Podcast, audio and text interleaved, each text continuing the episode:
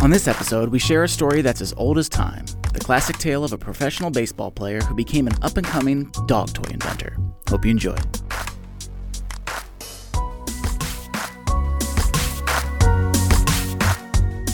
You are listening to the Rebel Storytellers podcast. Rebel Storytellers. Candid conversations with dreamers, doers, and creative problem solvers. Hosted by Brad Wise and Steve Fuller. A wee podcast made in Cincinnati, Ohio.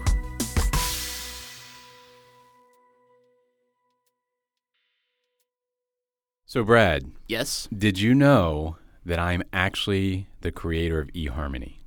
You must be rich. No, I have zero dollars to show for it. That doesn't make any sense. Do you want to hear the story? yeah. so, I was a, a young lad, and I don't know if you, I'm a little bit older than you. Do you remember the internet? uh, I remember, yes. Do you want to? My memory, my first memory of the internet is a Pepsi commercial.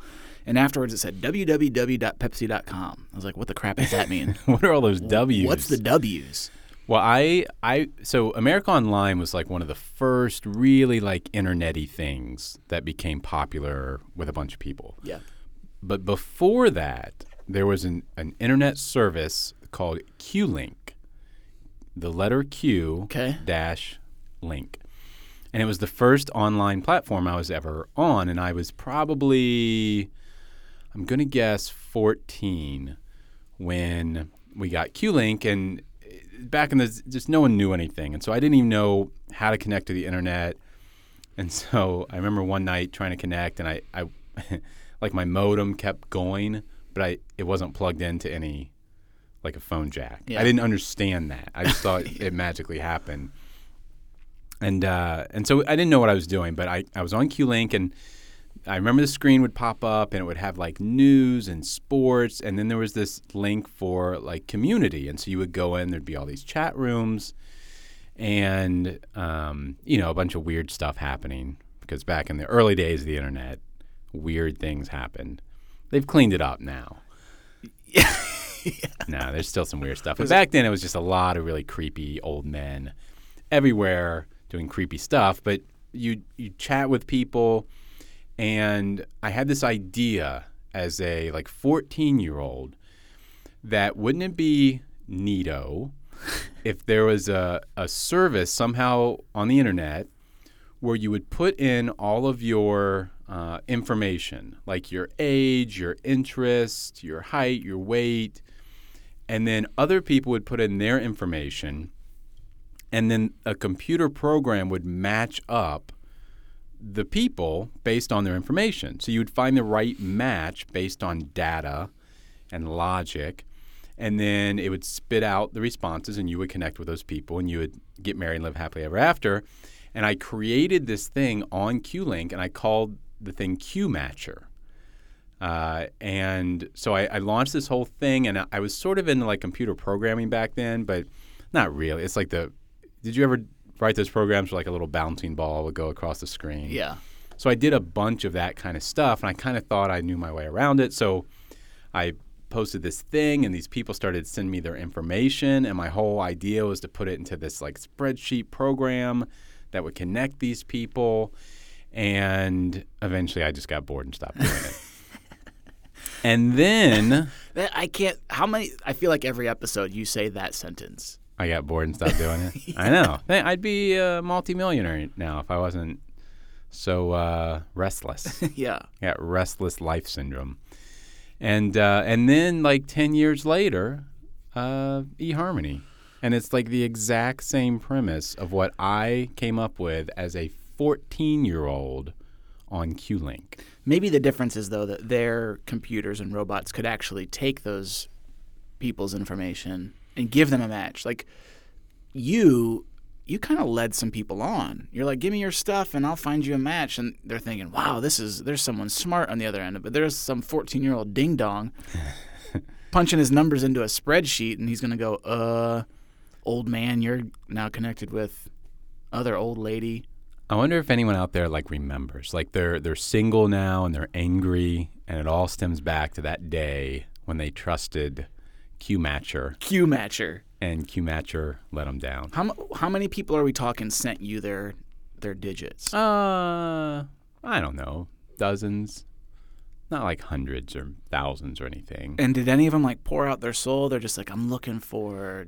No, it was more. It was all. St- it was you know height and weight and interest and. Why did height and weight matter to you? Well, I mean, But was that was before you could get pictures or something? Like yeah, had- you couldn't. You you couldn't send pictures on the internet back then, or if you did, it took a day and a half for it to download. right. Uh, so it was just. It was all about the data. But then what? Like you're like, oh, I got a five ten guy here. I'm gonna match him up with a five eight girl. Well, I don't know. I was fif- 14, and there were there were only so many statistical categories I could come up with back Like then. Like, was religion one of them or Uh, I don't know. Was it all number based?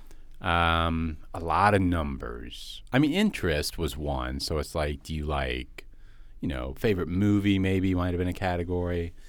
All I'm saying, look, I'm not saying I had every detail ironed out. I'm just saying that that was my idea, and that old dude with the white hair on the commercials owes Match. me some money. John Harmony. What if he did Q Matcher and you're you're the reason that he got into it? My mind just exploded. how much, like legally, how much would I be entitled if that was the case? I would think like a thirty percent. Really? I just made that number up, but why not? Oh, you're a lawyer, right? yeah.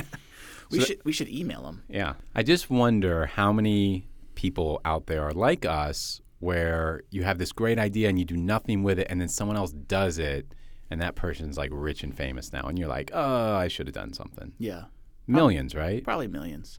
But that's ju- I mean, because uh, in this interview where we talked to Zach, that's what he said. He said the reason he knows it's a good idea is because so many people have been like, "Oh, I should have thought of that." That's a good point. May, should we just let Zach tell us more? Let's let a guy who's actually doing it tell us how to do it.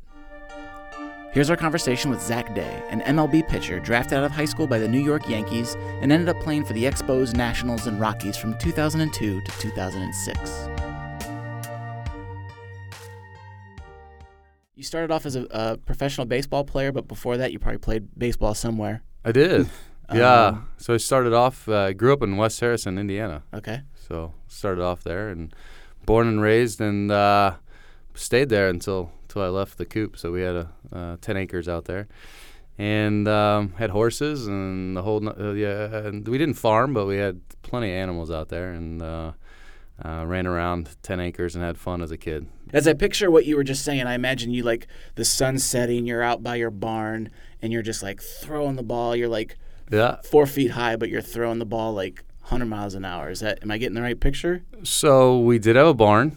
I did play catch a lot with my dad in the barn. So yeah, some of it is painted right. Uh, it smelled really bad in the barn. That's what I kind of remember a lot of is cleaning stalls.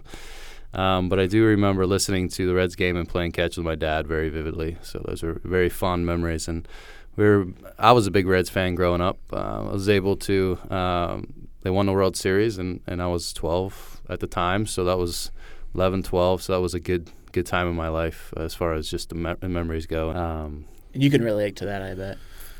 Being a superstar pitcher when I was a kid, yeah, it's like my life story being uh-huh. told right back to me. You know, we talk about creativity a lot, and we try to apply that to a lot of different fields, and especially as a pitcher. You know, there's a phrase in baseball, painting the corner. So you see some of these artistic phrases come up here or there. Is more so than hitting. Is is pitching almost like a creative art to you, or am I crazy in even asking that?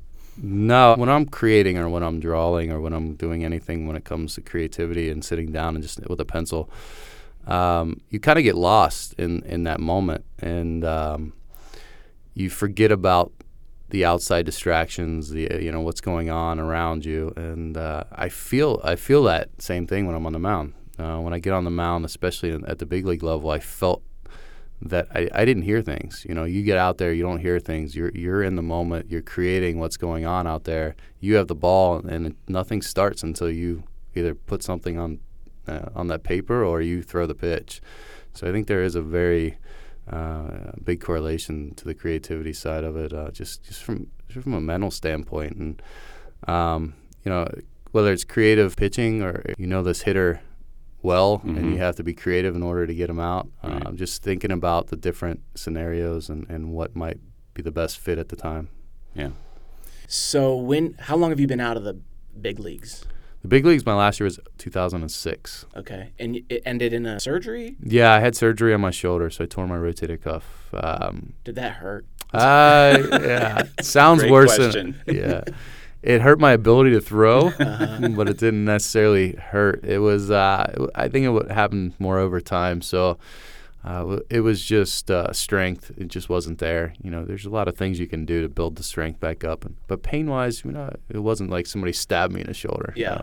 Tell me about like when that first happened and those dreams kind of started to look like they were going to be in the rearview mirror. Like, how did you pick yourself back up to keep going? Yeah, um, you fail a lot in sports. So, um, but having that that mentality that you know, I can I can fail and I pick, can pick myself up uh, has always been kind of a mentality of uh, that I've kind of tried to embrace. I hate I hate to fail. Don't get me wrong. I, I really despise it, but you deal with it and you learn from it. And I think that that's the biggest thing I felt is like okay um, what do you want to do? What do you want to do next? And what, what do you want to do with your life next? It's done. Um, you, didn't fail. You did the best you could on that from that standpoint, and and not worry about failing in the next in the next sense because you're going to learn, and that's always kind of the path that I've taken is, um, and that's why when I went back to school for business and it was it was more of a, a time for me to kind of gather my thoughts and and uh,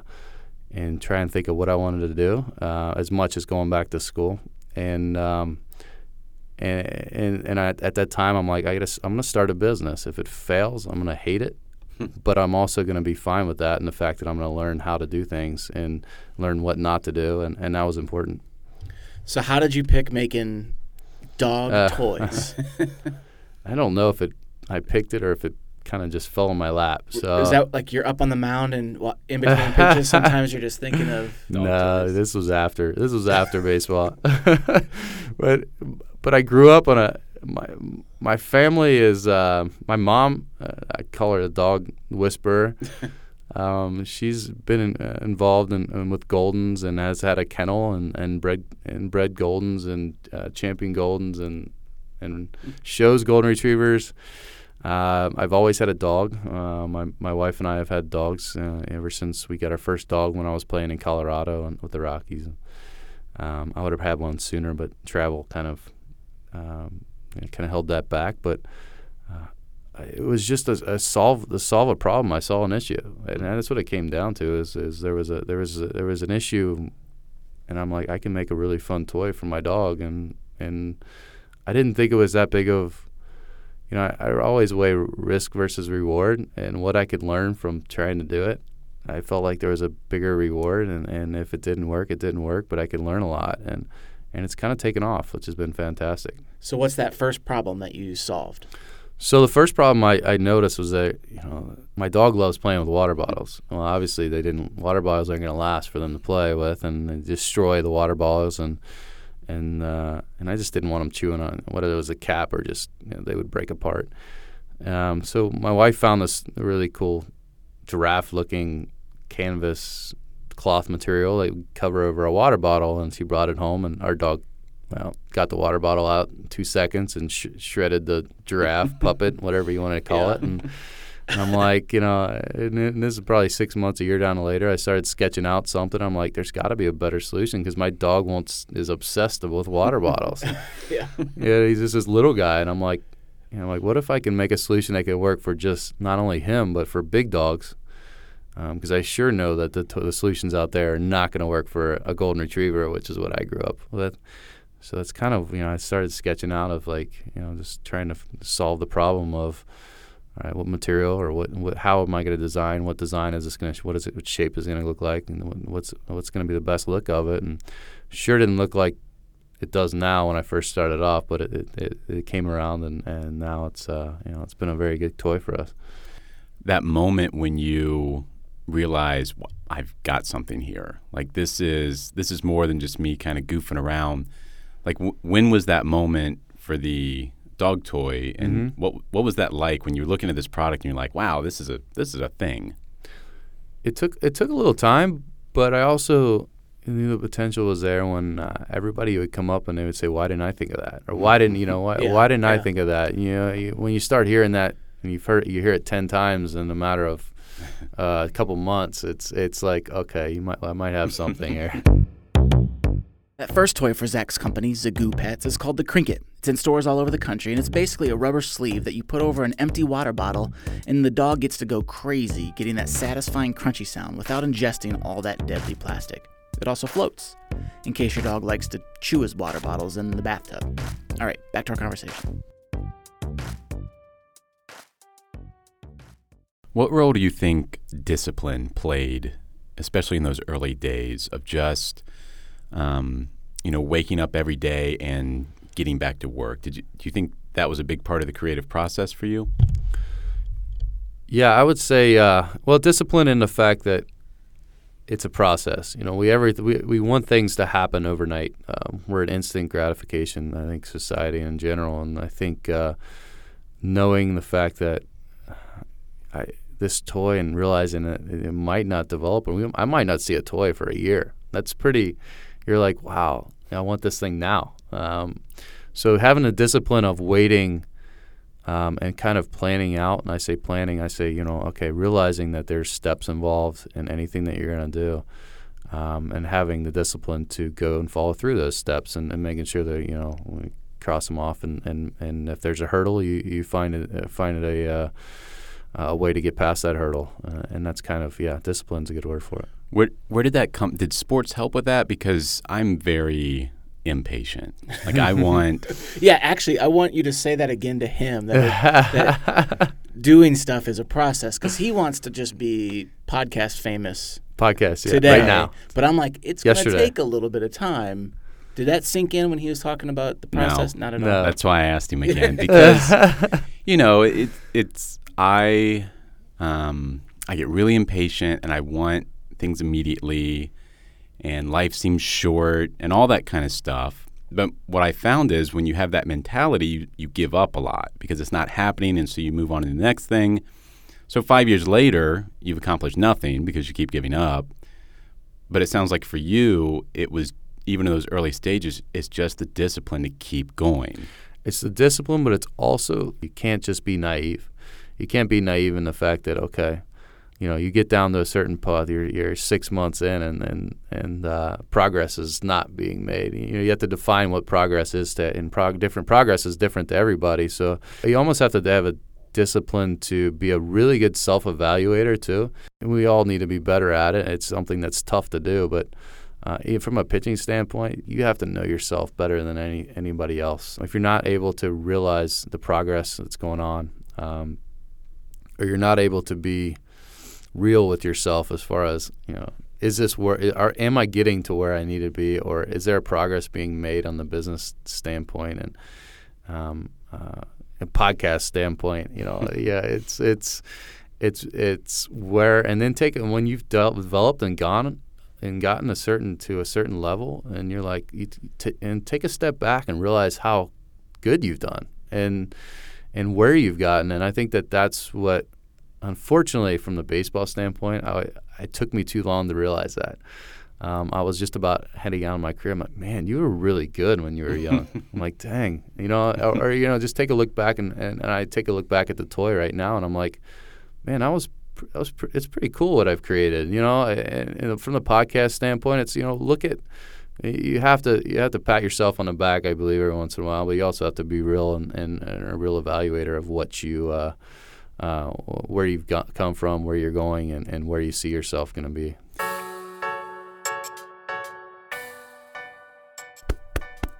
I'm patting myself on the back, and you should join me because we're all making progress, and that's a good thing. Which brings us to Zach's next big project. He just launched his first ever Kickstarter campaign for his next dog toy, the Nutty Jar. And the problem he saw there was his dogs loved peanut butter, but they also loved eating the plastic jars, and it got everywhere and it was just kind of gross. So, he made a durable jar with a nylon lid that lets his dogs get to the peanut butter while they can still chew to their heart's content without destroying it. So basically, your dogs get all the peanut butter without the pesky shards of plastic that come with eating the old empty jar. It's a win-win. And make sure you go to rebelstorytellers.com slash the podcast and click on this episode so you can get links to the Kickstarter campaign. Rebel Pilgrim Creative Agency, we actually did the Kickstarter video, and it stars Zach's two ridiculously cute dogs, who we realized at the end of this conversation that we never asked about. What kind of dog do you have? I have two miniature long haired dachshunds, and their names okay. are Snoop and Nelly. So. so sit, sitting, this goes back to baseball, right? Uh, so sitting out in the outfield, Chad Cordero and I used to talk about dog names. First dog was Snoop, Snoop Dogg, and I had to go. Nelly, wa- Nelly was popular uh, so at the time, so I went, went with Nelly. I had a dog named Miss Jackson. Miss Jackson. Because yeah. I got her. It was a black lab. We got her right when OutKast was super Nice. popular. Yeah. See, here you go. Little rap music theme. And you're saying bullpens can be really boring No, no, uh, sometimes. right. Just Well, there sitting you out go. there chatting about dog names. yeah. That's it for this episode. My name is Brad Wise, and my co-host is Steve Q. Thanks to Jim Zartman of Talkie Records for all of our music, and thanks to Zach Day for sharing his story with us. Go to rebelstorytellers.com to read our daily blogs, subscribe to the newsletter and this podcast. And if you're in Cincinnati March 28th, I expect to see you at Memorial Hall for Joe Boyd's one-man show of the Gospel of Luke. Tickets at rebelstorytellers.com. Until next time, keep creating.